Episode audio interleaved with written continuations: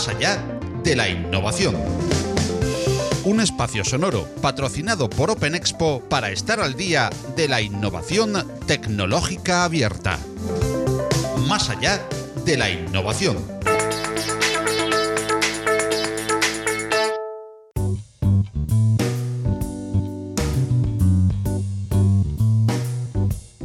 Enmarcada dentro de la celebración de Open Expo Virtual Experience el pasado mes de septiembre, en la última jornada y en la sala IBEXA tuvo lugar una interesantísima mesa redonda de debate bajo el título La innovación como clave para salvar empresas en tiempos de crisis. La mesa fue presentada por Paco Estrada, productor de Compilando Podcast y Más allá de la innovación, y fue moderada por Ignacio Villox, Open Innovation Senior Ecosystem Builder de BBVA. Tuvimos la fortuna también de contar como panelistas con Javier Porras, especialista en innovación, inteligencia artificial, data science, servicios cognitivos y asistentes virtuales en Unicaja Banco, Carmen Alcázar, presidenta de Wikimedia México, y Antonio Jiménez, arquitecto de automatización en Andorra Telecom. Y entramos ya a oír, si les parece, aquella interesante mesa redonda, esta vez en formato podcast, saludando a los intervinientes. Antonio Jiménez, que es arquitecto DevOps. Hola, buenas tardes.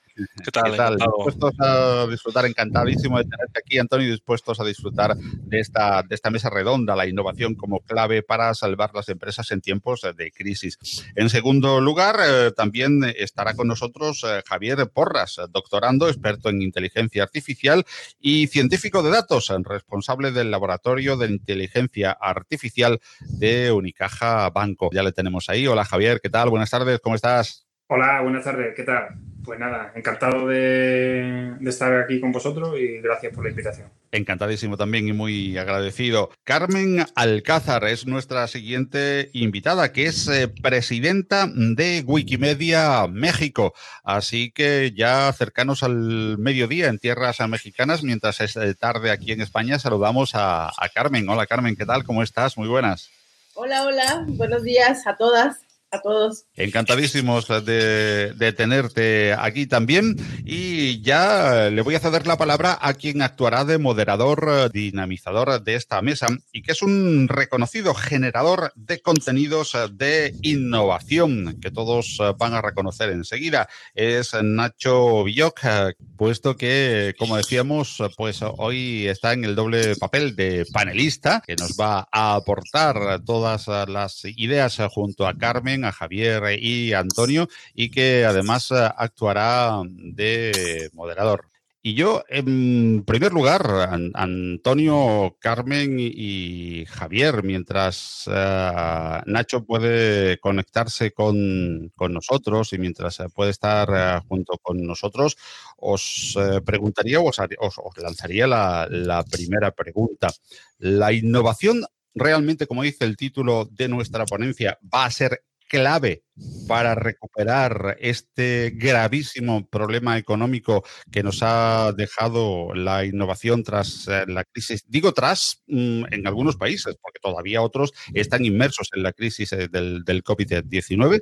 Podéis eh, cualquiera de vosotros contestar, no importa el orden, por supuesto. Yo creo que la innovación va a ser clave y más concretamente utilizar la inteligencia artificial como palanca, la verdad porque en este, como tú bien dices, en tiempo de crisis, las empresas eh, deben centrarse eh, al máximo sus esfuerzos en aquellos aspectos que les aportan el máximo valor a la cuenta de resultados, ¿vale? Y evitar tareas que aporten el menor valor, ¿de acuerdo? Eh, la crisis del coronavirus ha puesto de manifiesto la necesidad de la digitalización de las empresas para minimizar los, los desplazamientos y la presencia física de los clientes en, en las oficinas, en las sucursales, en los establecimientos, pues la inteligencia artificial, la innovación y más concretamente la inteligencia artificial creo que puede ser la palanca más adecuada para ayudar a las empresas en esos dos ámbitos, a través de los chatbots y asistentes virtuales. Siempre que hablamos de inteligencia artificial, eh, parece que estamos hablando de un Terminator que va a venir a acabar con todos los trabajos y, y va a arrasar con la sociedad y no, hablamos de simplemente un software que eh, sea capaz de comprender, resolver y responder a los clientes eh, con tareas sencillas y repetitivas, ¿vale? No sé si alguno de mis compañeros quiere aportar algo más para no consumir yo todo el tiempo. Yo al hilo un poco también del tema del chatbot, eh, sí que es verdad que esto es un gran avance en cuanto a innovación. También quería aportar un poquito, un granito de arena en lo que a mí me respecta en cuanto a mi perfil. Eh, yo un poco soy el, que se dedica a unir todos los puntos en cuanto a automatización y creo que la automatización eh, en este tiempo de crisis también creo que favorecerá en cuanto a, que la empresa se evolucione, ya que muchos de estos, estos procesos repetitivos y que también por delante pueden tener un chatbot, se van a poder realizar automáticamente sin tener que intervenir eh, ningún personal de la compañía. ¿Qué nos facilitará esto?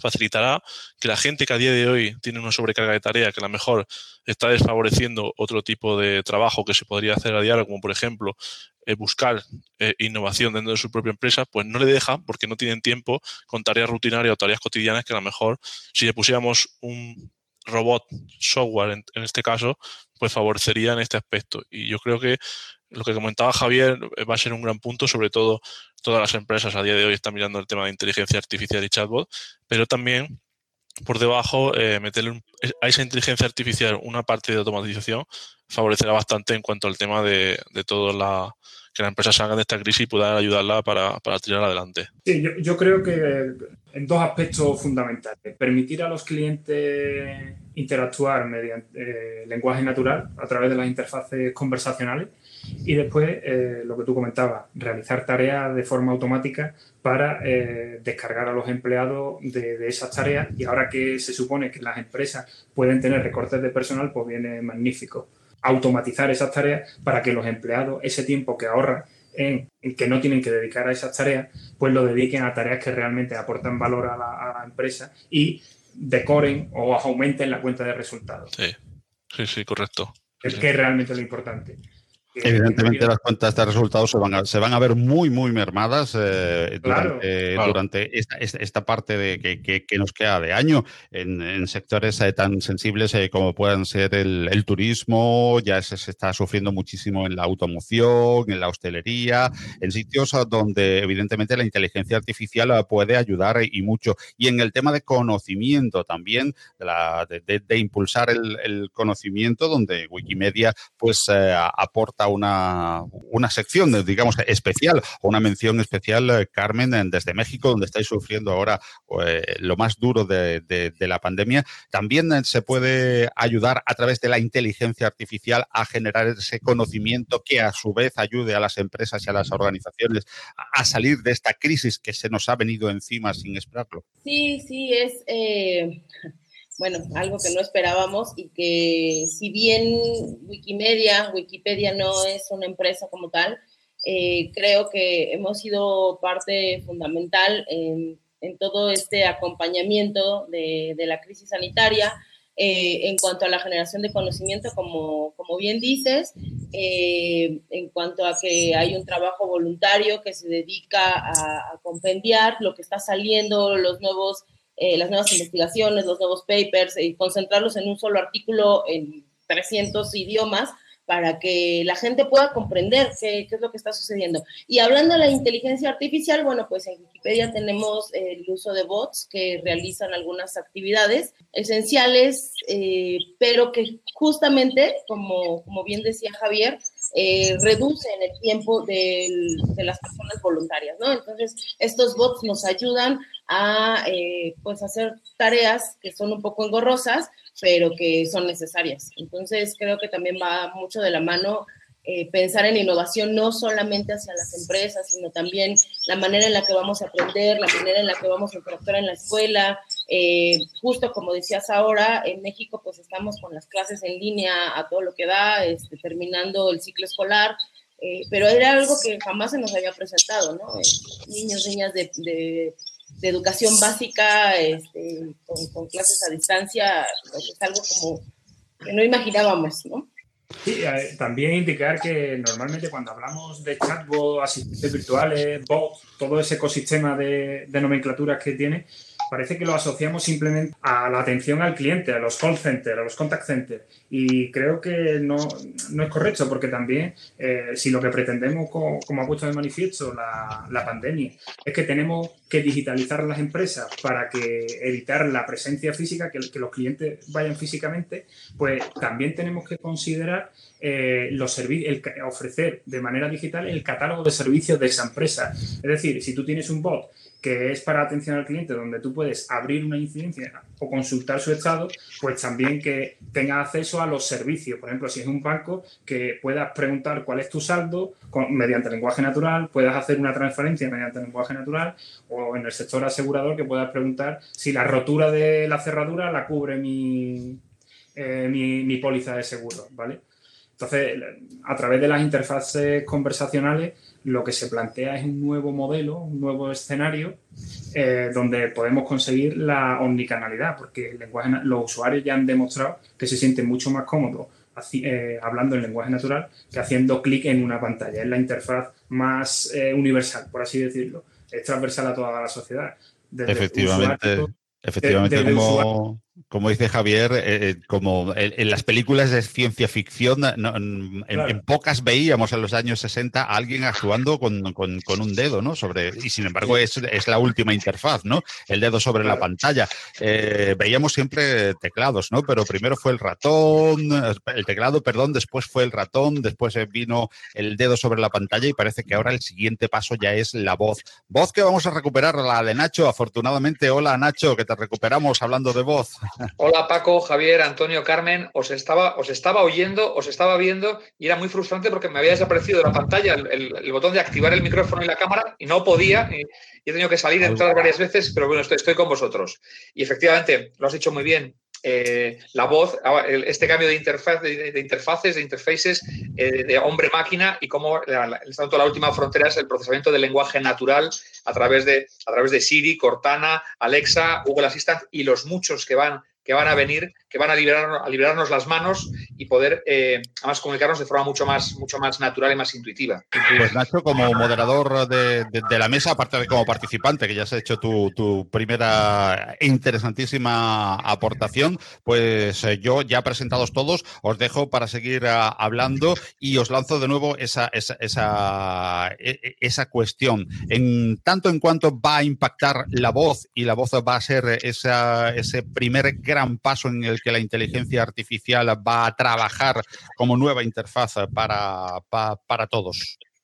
Bueno, ese es, ese es, uno de los pasos, porque la inteligencia artificial, es verdad que la, como la conocemos hoy, es una inteligencia, inteligencia artificial estrecha, muy especializada, muy verticalizada. En este caso, en tema de la voz, hay otra inteligencia artificial que, por ejemplo, para tema visual y reconocimiento de imágenes y reconocimiento de textos y reconocimiento de señales de tráfico, que es, por ejemplo, la que utiliza el mundo del, vehículo autónomo, y otras inteligencias artificiales muy, muy especializadas en el proceso de otros, otros algoritmos.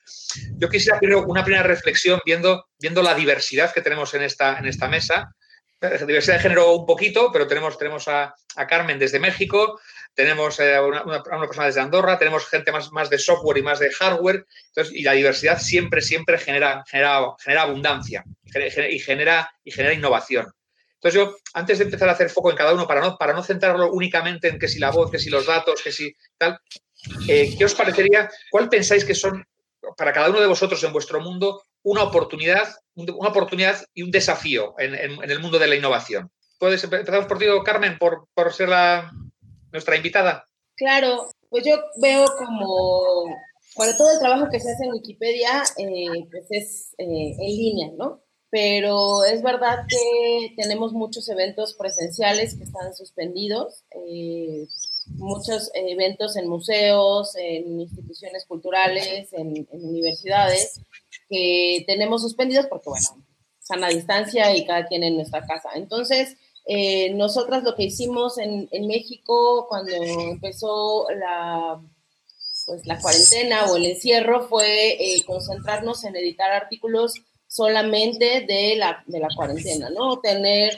pensar en tener muy actualizados los artículos de los hospitales eh, de todas las ciudades de México, del equipo de médicos y médicas que estaban al frente de, que están al frente de, de la, mm, en el combate a la pandemia eh, para nosotras no había un reto en el hecho de decir, bueno, vamos a hacer todo en línea porque pues llevamos años haciéndolo así, pero sí vimos como una oportunidad el concentrarnos en la edición específica de, de, cosas que estaban buscando, ¿no?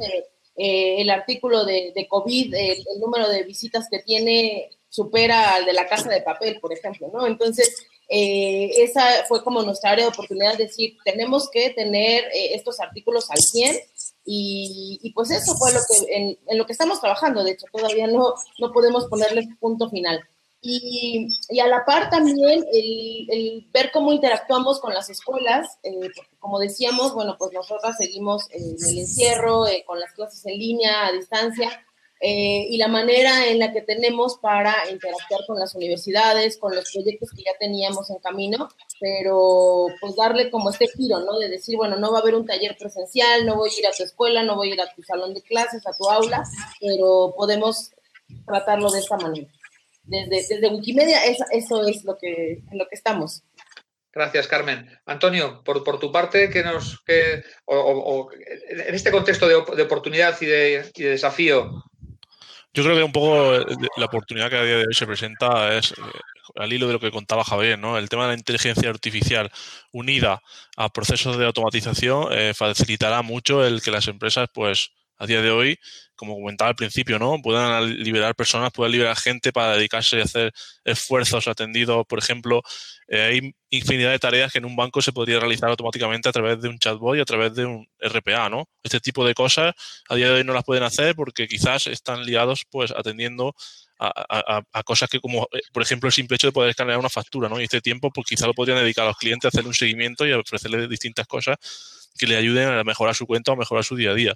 Por esto pienso que el tema de la, de la, de la pandemia, sobre todo lo que ha hecho ha sido eh, este pujocito que faltaba para que las empresas se digitalizaran y apostaran por tecnologías como automatización RPA e inteligencia artificial, pues yo creo que, lo ha entrado de golpe y, a partir de aquí será un punto clave para empezar a trabajar todos estos aspectos y sobre todo para los procesos a día a día que hacen las empresas que quizás sean eh, demasiado engorrosos, pues optimizarlos y cuanto cuanto pues automatizarlos todos los aquellos que se puedan, que ellos pueden ser muchísimos que podemos eh, contribuir.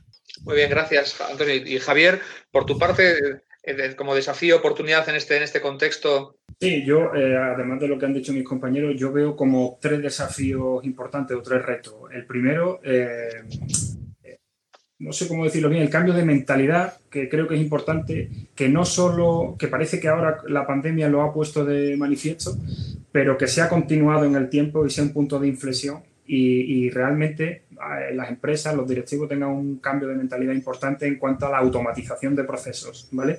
Que, a veces se ve como algo que da susto, por así decirlo, pero que, haya ese cambio de mentalidad que, el COVID ha puesto de manifiesto. En segundo lugar, eh, la introducción de, las interfaces conversacionales para lo que comentaba antes. Eh, tener el doble sentido, tanto la atención al cliente como los servicios, porque la interfaz conversacionales es eh, la interfaz más estándar, ¿vale? Es la interfaz que más universal y con la que más cómodos se sienten los usuarios, hablando en lenguaje natural porque es su propia forma de expresión, ¿de acuerdo?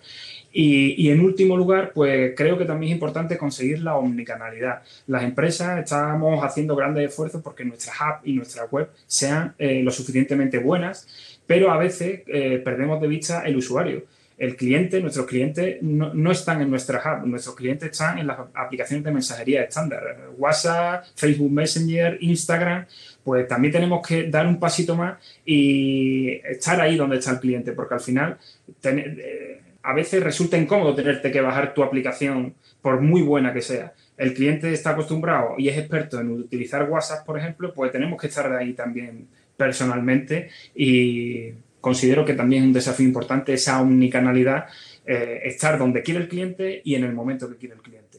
Sí, lo que, parece, lo que parece claro es que ha habido un acelerón enorme en transformación digital, en digitalización, en, superdigitalización. He, visto frases que de Google, de Telefónica, de ISDI, que en los últimos 60 días, 80 días, el mundo ha acelerado pues cuatro o cinco o seis años en, digitalización. Años, que, eh, que llevar de golpe a a, a 2.000 millones de personas a trabajar de forma, de forma remota o a 500 millones de estudiantes a estudiar de forma remota, pues eso era algo que era, era impensable hace, hace, apenas, hace apenas tres meses. Bueno, yo, considero que, todas las empresas están en plena transformación digital y creo que el simple hecho de que toda una organización haya sido capaz de trabajar de forma concurrente en teletrabajo ya es un reto y un hito importantísimo de la transformación digital de las empresas. Vamos a Sobre todo que Vamos a empezar ahora la transformación digital, tanto que hablábamos de transformación, transformación digital, y la vamos a empezar realmente ahora, nos ha tenido que espolear, ¿no? Mira, Paco, yo, creo que llevábamos, llevamos 10 años, 10 años en un estado de tránsito, en, un cambio de fase, ahora que hablamos de cambio de fase, pero en lo que lo, lo nuevo no funcionaba del todo y lo viejo no había dejado de funcionar. Entonces, eso, entonces, ¿qué pasa? Que ahora lo que ocurre es que de golpe, que es que de, golpe lo viejo ha dejado de funcionar, o sea, lo viejo, el aula de la universidad, el, presencialismo, ha habido que desactivarlo y lo nuevo no ha habido más remedio que que de forma improvisada, de forma acelerada, ha habido que, hacerlo funcionar. Porque teníamos, unos, unos, no teníamos wifi en casa, otros no tenían fibra óptica, otros unos tenían tablets pero no tenían ordenador, otros no tenían... Entonces, las universidades y las escuelas no tenían el hardware o tenían el hardware pero no tenían el software y lo que no tenían era la pedagogía y, la forma de, enseñar online. Y, Entonces, y, esto había, vamos a ver, yo siempre digo que el, mayor desafío en la transformación digital no está en la tecnología, está en las personas, está en el cambio de chip, en la mentalidad. Entonces, claro, ahora, ahora que el, directivo, el manager, que era súper escéptico porque quería estar, tener, tener a sus 25 o a sus 200 empleados todos los días ahí sentados eh, y contar las cabezas, ahora que se ha dado cuenta que la productividad después de 100 días no ha bajado y si ha bajado un poquito, lo que sí ha subido es la eficiencia, porque no tiene que pagar luz, ni aire acondicionado, ni electricidad, ni transportes, ni gasolina, ni dietas, ni cafetería, ni limpieza. Entonces dice, bueno, pues, eh, a lo mejor se llega un momento de replantearse muchas cosas. Oh, oye, pues sí, tiene Carmen. Ahorita con, con esto que, mencionas, eh, en Wikipedia llevamos casi 20 años haciendo teletrabajo, ¿no? Eh, el hecho de que haya 75 mil personas en el mundo que estén interactuando al mismo tiempo, cada quien desde su casa, eh, ahora, o desde su universidad, o, o, desde como su otro trabajo, el que no es voluntario, pues es un ejemplo. Cualquier organización, cualquier empresa, creo que lo, lo podría hacer. El reto es cuando no hay las circunstancias como, por ejemplo, en México, les cuento, eh, no todos los niños y niñas están recibiendo clases en línea porque no hay internet en todo el país. Eh, entonces se tuvo que trazar una estrategia de tener eh, contenidos en la televisión, es decir, en, la, en los canales abiertos, los canales públicos, y, se llegó a la conclusión de que tampoco todos los niños y niñas tenían televisión, entonces hay clases en radio. o sea, es algo que jamás imaginamos, pero que para niveles básicos de, preescolar o primaria, eh, se tuvieron que trazar estas estrategias. ¿no? Yo creo que eh, cuando hablamos como de empresas o de organismos eh, internacionales, justo como organizaciones internacionales, justo como es Wikimedia, pues claro que se puede, ¿no? Y nos damos cuenta que nos acelera porque nos, nos empuja cuando no estábamos acostumbradas pero de pronto volteamos y vemos esta organización que lleva 20 años haciéndolo y dices, pues sí se puede. Eh, hay, retos muy específicos, ¿no? En cuanto a conectividad, en cuanto a, pues sí, a conexiones. eso, es, eso es innovación aplicada en estado puro, hacer, hacer algo nuevo, algo, salir de la zona de confort, pensar fuera de la caja, hacer algo nuevo y que aporte valor. Y si no funciona la, eh, la wifi, pues lo hago por televisión, y si no por radio, y si no por, por, por si no de otra forma. Oye, ¿hacia dónde pensáis que, que en este momento que tiene sentido enfocar, para, poner foco, para no dispersarnos en el, esfuerzo de, innovación? ¿Hacia dónde, ¿Hacia dónde pensáis que, podíamos, eh, que, hay, que hay una, oportunidad de pensando ya, no en hoy, sino en los próximos dos o tres meses? O sea, en clave de eso, de, bueno, vamos a cambiar el mundo a través de la innovación. Bueno, sobre todo, lo, principal de todo, en cuanto a evolucionar la parte de inteligencia artificial, ¿no? Digamos que hay muchas maneras de poder recoger información, de poder recoger datos que se le pueden formar, se le pueden dar eh, a los clientes como lo necesiten para decirle, oye, mira, tu negocio, pues a través de inteligencia artificial, eh, pues han pasado por aquí 500 personas, han entrado 15, han comprado 10 y a partir de ahí, pues un poco, con esto se puede adaptar a cualquier tipo de empresa. También un poco, eh, todas las empresas al, adaptar la inteligencia artificial tendrán que adaptar sus sistemas. Evidentemente, los sistemas de hoy en día, lo que digamos un poco ya más profundamente las tripas de en cuanto a servidores, en cuanto a instalaciones, todo esto también se tendrá que ver un poco, eh, ir mejorando, ir, por ejemplo, a nuevas tecnologías como Kubernetes o nuevas tecnologías como, como el cloud público, que a día de hoy, por ejemplo, hay empresas que lo tienen todo, digamos, en premise y a día de hoy esto es imposible en cuanto a inteligencia artificial. Yo, yo creo que un poco por aquí la transformación de la infraestructura y transformación de los pensamientos y el, y el uso de las tecnologías de automatización e inteligencia artificial eh, está a la orden del día y, lo que las empresas irán apostando.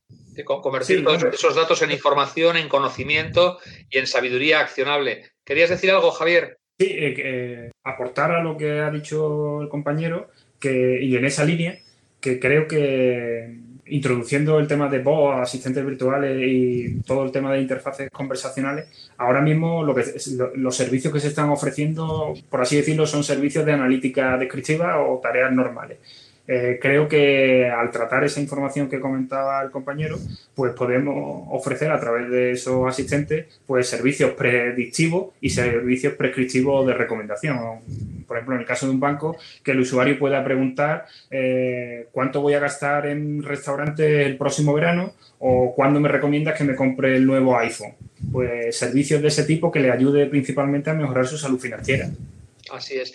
De hecho, la inteligencia artificial y la, y la, y la robótica es, es, son una de las tecnologías exponenciales que se, citan siempre entre, las 10 tecnologías exponenciales que, que, más impacto van a tener, que están definiendo nuestro futuro y que incluso más, más impacto pueden tener en, la Agenda 2030 en los Objetivos de Desarrollo Sostenible, junto con, por supuesto, porque la inteligencia artificial es la que hace que, que funcione el vehículo autónomo y funcionen los drones. Y luego además está la, la, impresión 3D y además está la energía fotovoltaica. O sea que hay, hay un, un abanico de energías que se, que se retroalimentan unas unas a otras que se potencian y que eh, efectivamente pues, eh, pues eh, hay con enormes desafíos por delante en, temas, en temas de empleo, porque efectivamente pues hay...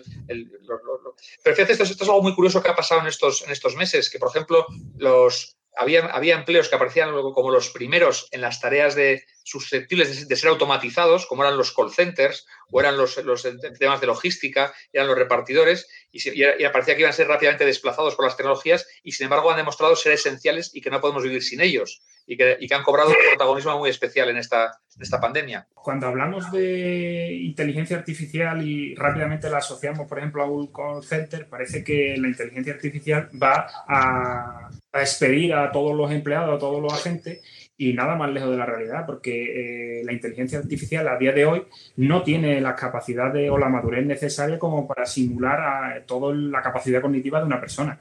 Eh, ahora mismo la inteligencia artificial no, no, es capaz de comprender ni todas las formas de expresión de una persona, ni, ni, detecta las emociones, como por ejemplo la ironía, las pausas en una conversación o tu estado de ánimo, que es tan, tan sumamente importante para eh, comprender y, detectar y ser eficiente en esa conversación, ¿no? Entonces, sí es verdad que por eso la componente humana a día de hoy es totalmente necesaria y súper importante, ¿de acuerdo? Entonces, eh, sí que es verdad que a día de hoy la inteligencia artificial ya es madura para resolver tareas concretas y pequeñas o simples o sencillas, como las queremos llamar, pero cuando ya hay una tarea más compleja de la cuenta, obviamente la inteligencia artificial ahí no tiene capacidad y le daría paso al agente humano por eso es tan importante la componente humana. De hecho, los países que más, los países que más robots tienen, como puede ser Alemania, Corea del Sur y Taiwán, tienen las tasas de desempleo más bajas. O sea que no, no hay una correlación de más robots, más desempleo, sino todo lo contrario. ¿Qué ibas a decir, Carmen? Sí, yo tengo acá un, ejemplo. Eh, me regreso otra vez a Wikipedia eh, nosotras, por ejemplo, pues nos hemos dado ah, cuenta de que Wikidata, que es un proyecto hermano de, Wikipedia, el cual se nutren Siri, Alexa, Google, todos estos datos que nos arrojan los buscadores o que cuando le preguntamos a, nuestro celular, a nuestro móvil, eh, el año de nacimiento de alguien, lo toma de Wikidata. Eh, este como, como bien se dice, es algo súper innovador para, el, para los proyectos de Wikimedia, pero también, como, como decía Javier o, Antonio, eh, nos damos cuenta que pues no, no se puede resolver todo con el bot, ¿no? Al final debe de haber una persona que esté eh, redactando los artículos, que esté nutriendo de información a estas plataformas eh, es decir, un proyecto de web semántica con máquinas, pero también con personas, con humanas, para que podamos hacer como ese match y pues se pueda nutrir y, desenvolver eh, eh, en todas las demás herramientas que utilizan. De hecho, de hecho, yo creo, retomando el tema de la importancia del capital humano, creo que no hay mejor eh, entrenador de esos bots, de esa inteligencia artificial, porque al final la inteligencia artificial no nace por generación espontánea, es simplemente que hay una serie de humanos detrás entrenándola, ¿vale? Y, capacitando ese aprendizaje. Creo que los mejores entrenadores son eh, aquellos perfiles funcionales de la empresa que probablemente sin conocimiento en programación, pero son los que están en el día a día y son los auténticos expertos en ese conocimiento. Y deberían eh, uno de los retos que, debería, que tendríamos las empresas es de habilitar herramientas para que esas personas sin conocimiento en programación, de forma fácil, sean los entrenadores de esa inteligencia artificial. Quizás ahora el, non-code sea una herramienta de innovación suficientemente importante para dar paso a todos esos eh, tipos de, ese tipo de personas eh, que con las nuevas programación non-code puedan aportar a esas herramientas. No, de, hecho, hay, las, iniciativas como One Hour of Code que, enseñan, enseñan, a programar a los niños desde, desde primaria, desde preprimaria, que empiezan a programar de forma, de forma visual sin tener, que, sin tener que conocer el lenguaje ni el Hadoop, ni el Joomla, ni el Apache Cassandra, ni el Python, ni el Spark, ni, ni el, ni el Fortran, ni el COBOL. Pueden empezar ya de forma visual a, a programar, a, reorganizar, efectivamente es un tema porque es un tema de reorganizar sus algoritmos bioquímicos para que, para que y, eh, conecten con los algoritmos lógicos, porque esto va de, yo, yo lo que creo es que nunca, no vamos a competir con los robots, porque los robots no se cansan, no, se aburren, o sea, las tareas aburridas, sucias, peligrosas, que las hagan ellos, pero si luego podemos convivir, cooperar, colaborar y permitir que, eso, que esas tareas que, que nosotros nos llevan tiempo y nos, y nos, cansan, que ellos las hacen de forma instantánea, rapidísima, eh, repetitiva, sin errores humanos, sin, pues, sin, despistes, pues que lo, que lo hagan ellos y nosotros dedicarnos a la creatividad, al pensamiento crítico, a la comunicación, la colaboración, la empatía, la curiosidad, eso que además nos hace, nos hace humanos, de verdad. un, hecho muy importante que toma el punto de la inteligencia artificial, sobre todo en cuanto al sistema de infraestructura, es el poder predecir cuándo nuestra infraestructura va a fallar. Eso es un, ente muy importante. Digamos que a día de hoy, eh, si tuviéramos una, una infraestructura de inteligencia artificial que nos dijese cuando nuestros sistemas van a fallar, nos podríamos predecir a comprar cosas y no, por ejemplo, a, almacenar material innecesario que se va a quedar obsoleto o que a veces eh, cuesta un desembolso de dinero suficientemente grande como para que la empresa a lo mejor no pueda asumir. Digamos que si con esta inteligencia conseguimos predecir este tipo de errores, pues evidentemente también será un ahorro para, para, para cuanto a la empresa. Seguro que sí. Seguro que la inteligencia artificial nos habría dicho que tuviésemos stock de mascarillas y de papel higiénico antes de, ¿eh? Antes, de antes de contarnos con, la, componente, con, el, la componente de, de, Wuhan que ya venía, pues seguro que, que hubiera determinado eso. Sí, y, sin entrar con, con, pánicos emocionales irracionales y muy poco inteligentes como los que hemos visto. Oye, permitidme una, una pregunta. Una pregunta. ¿Os consideráis optimistas ante el mundo que viene? Yo sí, la verdad. Eh, primero porque creo que el COVID va a ser un punto de inflexión importante eh, en este ámbito.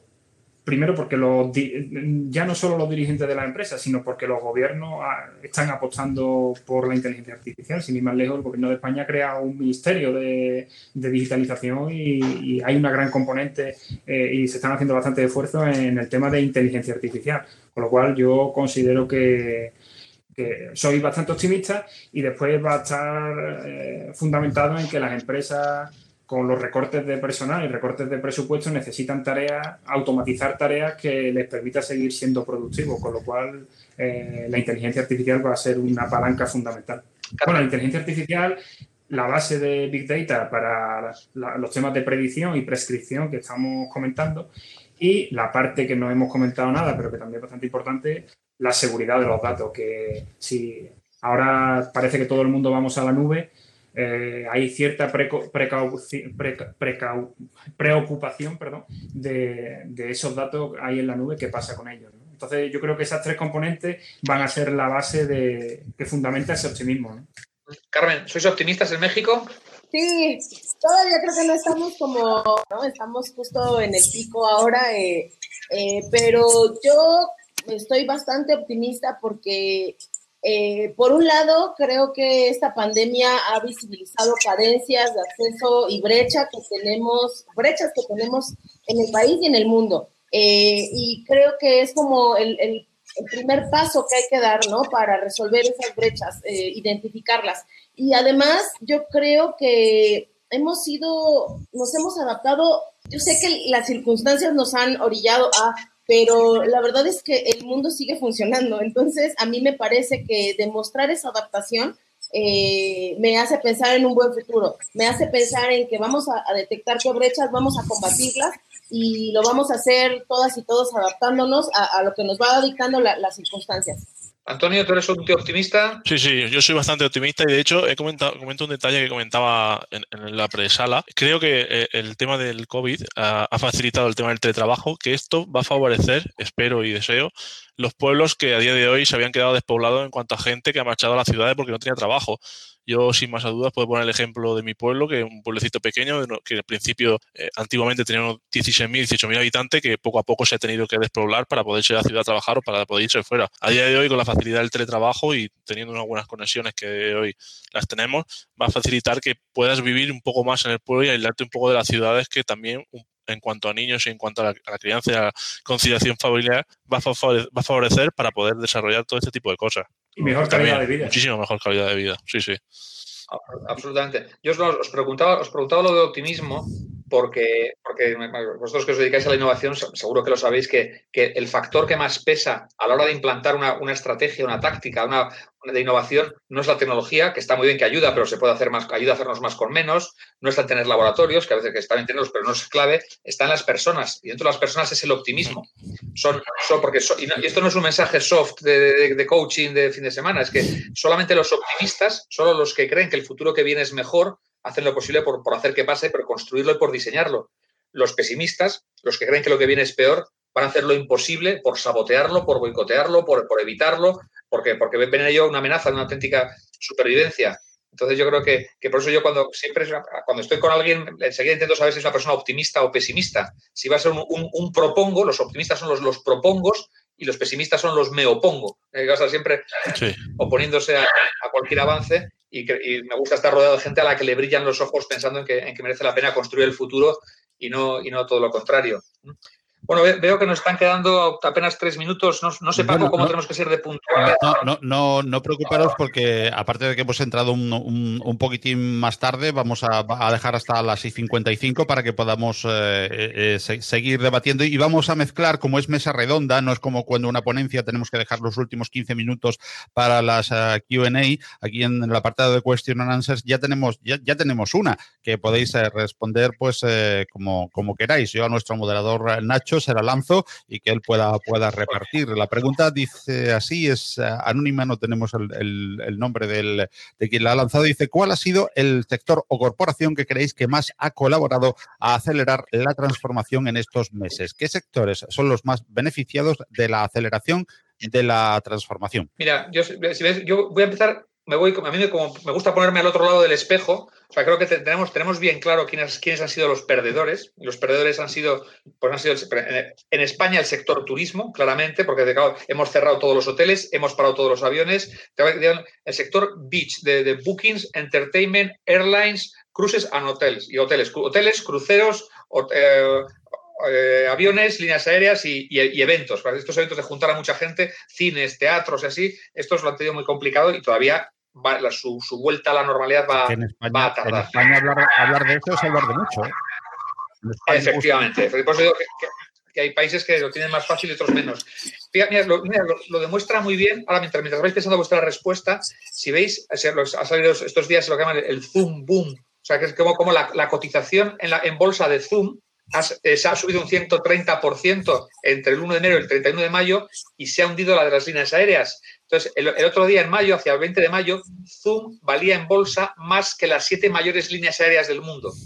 es decir, un, un, algoritmo, un algoritmo, un software vale más que flotas y flotas y flotas de aviones que cuando vuelan son un activo, pero cuando están en el suelo son un pasivo que hay que pagar. Entonces, yo creo, eh, y esto me hace pensar que los perjudicados han sido esos y que los beneficiados ha sido pues, el mundo de la, de la, de la, conectividad, el mundo de pues, los, Zoom, los Webex, los Google Meet, los Facebook Live, los Instagram Lives, hemos, las telecomunicaciones, creo que han, tenido un, empujón enorme, las plataformas, el, Microsoft Teams, estos, eh, que de repente ha habido que abrazarlas y que empezar a usarlas eh, o sí o sí porque no había alternativa. Yo coincido totalmente y creo que la primera parte de la pregunta ¿cuál es el sector que, más ha, colaborado en esta transformación? Yo creo que nos estamos dando cuenta, al menos en la parte del conocimiento, que el conocimiento cerrado o privativo se tiene que abrir. Eh, muchas eh, universidades o revistas científicas empezaron a abrir sus artículos, sus papers, porque eh, el conocimiento debe llegar a todas y a todos, ¿no? Nos damos cuenta que, que es una de las mejores herramientas de defensa ante pues, cualquier emergencia, esta emergencia sanitaria, esta pandemia, no, no es lo mismo si no tuviéramos acceso a la información.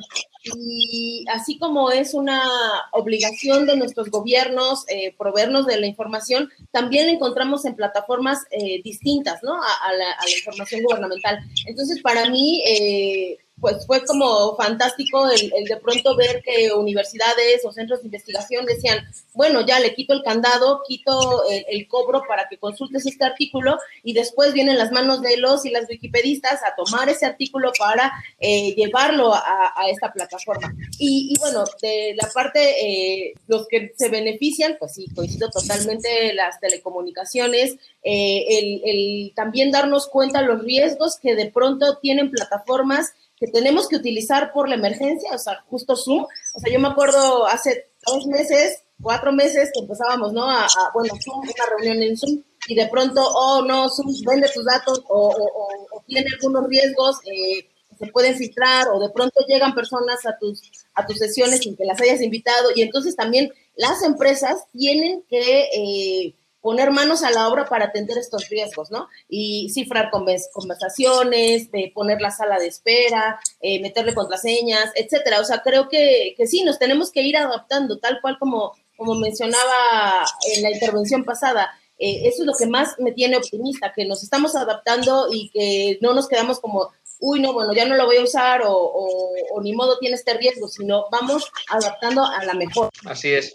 Bueno, yo también creo que el, mundo del e-commerce ha sido, ha sido un gran, un gran eh, auxiliar porque cuando no podíamos ir a comprar, yo, yo he, comprado muchas cosas por, en, remoto, en online, que me traen a casa el mundo del e-commerce con la logística asociada, es lo que nos ha permitido abastecernos cuando no era posible eh, físicamente salir a, la calle. Javier, Antonio, ¿se os ocurre alguna, algún sector eh, bueno, yo, estoy un poco al de lo que comenté vosotros. También el, que más perjudica en este aspecto ha sido el sector del turismo y el gran beneficioso en este aspecto ha sido todas las empresas tecnológicas que han aportado algo que pueda ayudar en cuanto al confinamiento y en cuanto a, las reuniones virtuales y al trabajo virtual. Eh, también es verdad que no sé si se abre un poco un hilo de conversación en cuanto al punto de que hay muchos sectores o muchos países incluso. Por ejemplo, nosotros tenemos el caso de Andorra, que dependemos de dos fronteras, que en este caso han cerrado la frontera y nos hemos quedado un poco aislados en medio de la nada y sobre todo dependiendo casi 100% del turismo que nos viene desde Francia y nos viene desde España. En este aspecto, el país se debería hacer un replanteamiento, debería eh, poner sobre la mesa si verdaderamente toda su economía o toda su, su, ganancia debería estar sobre turismo o abrirse a otros sectores, ¿no? Por ejemplo, pues no sé, invertir, entrar en empresas de fuera en cuanto a tecnología o, hacer otro tipo de cosas para que no todo esté basado en el cierre de una frontera porque se ha visto que a día de hoy, pues claro, estamos muy perjudicados, ¿no? Yo creo que, creo que vamos a ver una, una vuelta a una especie de nacionalismo industrial básico porque no tiene sentido que vayamos a que cosas muy elementales que queramos comprar, que queramos necesitar, eh, mascarillas y EPIs, que tengamos que estar comprándolas en, en, China o en Taiwán o en Corea o en Sri Lanka y que luego se, se queda, tenemos que pagar precios absurdos porque hay una competencia y una, y una ineficiencia de mercado, que tenga que pasar por, por aeropuertos o por aduanas en Estambul o en Ankara o en, y, que, y que de repente ahí se queda bloqueado y se queda cinco o seis días. Entonces yo creo que son cosas que podíamos, podíamos fabricar localmente en España, además haciendo uso de las nuevas, bueno, en España o en México, haciendo uso de las, de las nuevas tecnologías sin, sin depender de, de, unos fabricantes de los que somos eh, dependientes. Muy rápidamente tenemos otra pregunta también que dice que creen que esta prueba piloto, lo ponen entre comillas, en el ámbito mundial de digitalización, tiró abajo algún paradigma. Yo, bueno, yo creo que nos ha demostrado, bueno, efectivamente, como prueba piloto, como experimento, nos ha demostrado que era posible, nos ha llevado a un nuevo paradigma. Creo que si esto era una época de cambios, ahora es un cambio de época. Eh, me dicen, es un debate que está, está abierto en este momento, no tenemos una bola de cristal para saber cómo va a ser, pero me dicen, esto, esto lo olvidaremos pronto. Yo no creo que lo vayamos a olvidar. Yo creo que las, las emociones son el superpegamento de la memoria. Esto, y esto, igual, igual que todos recordamos qué hacíamos el 11 de septiembre, que fue el último gran susto global que nos dieron, pues yo creo que esto, con, con el fuerte impacto emocional que, que hemos sufrido, más los que han, los que han perdido personas eh, próximamente, han estado enfermos. Esto vamos a recordarlo durante mucho tiempo, como empezamos el siglo, el, 2020 con todo el mundo, porque esto ha sido, no ha sido un experimento en África o en Colombia o en Estados Unidos, es que es todo el mundo viendo, encerrado en sus casas y yo creo que esto no, no creo que para mí esto es el clic de este cambio de época. Quizás digo una barbaridad, pero creo que los principales beneficiados de todo esto vamos a ser las personas, porque eh, todo se va a convertir en, en, un reporte hacia una mejor calidad de vida en todos los aspectos. ¿A quién no le gusta teletrabajar desde casa y no perder una hora de ida y una hora de vuelta eh, para ir al trabajo? Eh, ¿A quién no le gusta que desde su trabajo tener todas las herramientas disponibles para, de forma colaborativa eh, en la nube y no tener que andar con pendrive y este tipo de cosas? También va a afectar a las ciudades. Eh, las ciudades ahora mismo lo que es el concepto de, Smart City, pues bueno, está muy machacado, pero seguro que se van a empezar a plantear eh, soluciones a partir de la tecnología para garantizar el distanciamiento social y evitar una posible pandemia no del coronavirus, sino de cualquier otra que pueda venir. Entonces yo creo que al fin y al cabo los principales beneficiados de todo esto eh, vamos a ser las personas que vamos a mejorar nuestra calidad de vida, creo yo, en base a, la tecnología. Entre cada intervención o cada mesa redonda dejamos 15 eh, minutos para, para el networking. En esta ocasión, eh, pues como tenemos que recuperar a Nacho y hemos tardado un poquito más en, entrar, tenemos aún dos preguntas a la cual me gustaría, una pues es más específica para Carmen, es muy, muy, rápidamente, y otra más que, me gustaría que, contestásemos en, los minutos que, que nos quedan, porque la verdad es que esta charla está siendo tan interesante, por lo menos para un servidor, que podría estar todavía un par de horas más a buen seguro departiendo con, con vosotros. La pregunta dice así, en México trabajo con vendedores y muchos esperan que esto será una pesadilla de la que algún día despertaremos y les cuesta trabajo adaptarse a la virtualidad. ¿Algún día regresaremos a la normalidad? Pues en México hablamos, o, el gobierno, la Secretaría de Salud, eh, un nuevo concepto de la nueva normalidad. Y, yo creo que en función de esto es que hay que visualizarlo, ¿no? O sea, no vamos a regresar a, 2019. Como decía Nacho, esto ya, ya no lo podemos cambiar, o sea, no es como que, ay, bueno, vamos a, a, darle regresar y, y, donde nos quedamos. Eh, más bien, eh, yo creo que debe de haber una labor de, de didáctica digital eh, es decir, el, consumo de información, el entrenamiento en el uso de herramientas básicas, que todo el mundo eh, de pronto asume como sencillas de usar, pero que no es tan así. Entonces, yo creo que, yo un poco la ligo con la, con la otra pregunta que, veo ahí en, cuanto a, la educación y el sector de la enseñanza. Yo creo que ese es el reto. Eh, tenemos que partir de, otra vez, perdón que sea tan reiterativa, pero tenemos que partir que, de que el reto es eh, combatir estas brechas que hay. Eh, al menos en mi país hay brechas en tecnología muy grandes, hay brechas en, diversidad y eso es lo que tenemos que combatir, una enseñanza para que el e-commerce pueda funcionar perfectamente. Yo creo que está funcionando. Así como decía Nacho hace un momento, yo llevo 90 días de hacer todas mis compras en línea, ¿no? De no, de no pisar la calle para nada y ha funcionado. Pero hay personas, por ejemplo, mi mamá, que, no sabe hacer esa compra. Entonces, el reto es enseñarle a esas personas que todavía no tienen esta eh, sencillez con lo digital, cómo, cómo utilizarla. Y yo creo que esa va a ser la normalidad. Eh, la pesadilla o el sueño o lo que estamos viviendo, pues en algún momento va a terminar, pero nos va a dejar muchas enseñanzas y mucha adaptación. Y, bueno, eso es lo que yo creo en estas dos preguntas. Y, para terminar rápidamente, pues eh, ¿creéis que la educación, y ya prácticamente nos quedan unos segundos para cada uno, me gustaría que intervinieseis todos y ya despidiese Nacho, nuestro moderador, ¿creéis que la educación y el sector de la enseñanza van a poder asentar y afianzar los cambios eh, que se han visto tan acelerados? Eh, yo creo que, debería sentar los cambios que se han visto acelerados por el tema de la facilidad que se ha dado a la gente y, el ver que se pueden hacer las cosas diferentes. Para mí, creo que deberían, y si no lo hacen, sería un error 100% que se están confundiendo. Yo creo que, muy rápido, eh, en el tema de la educación mm, va a resultar beneficiada principalmente por dos cosas, según veo yo. Principalmente eh, reducir el ratio en las clases por el tema de los contagios, que es algo que el, el sector de la educación venía demandando desde hace tiempo. Y después el hecho de plataformas colaborativas donde no solo haya alumnos de esa clase, sino una plataforma a nivel más extenso, que eso genere un ambiente de aprendizaje mucho más adecuado y que aporte mucho más valor que el que tenemos ahora. Rotundamente sí, rotundamente sí, Paco. La, educación, la educación es la fuerza transformadora con la que los, países diseñan su futuro. En este momento, la educación estaba siendo un, lastre y un ancla porque no estaba, yo hablo de educastración, porque no estaba permitiendo a los jóvenes formarse para lo que el mundo necesita. Y en este momento, pues creo que este, este empujón eh, van a salir mucho más, mucho más motivados, mucho más dominando las herramientas que el mundo necesita y, yo creo que, además no, es que no, le, no es una, en este momento ya no es una opción. hace cinco años era una opción, en este momento ya no es una opción y el curso que viene va a ser, va a ser digital o no va a ser. Pues muchísimas. Pero recordemos que no es un cambio en automático y no asumamos, por favor, que la innovación o la tecnología lo resuelven todo. Son las personas. Eh, definitivamente va a ser un cambio eh, que hay mucho que reflexionar. Cambio en las personas, transformación digital, transformación de cualquier tipo, esta transformación al fin y al cabo de, la, de las personas. Con esas, ah, con esas palabras nos, nos, quedamos. Muchísimas gracias a todos los intervinientes, a nuestros colaboradores de hoy, Javier Porras, Carmen Alcázar, Antonio Jiménez eh, y nuestro moderador y también panelista Ignacio Villoc.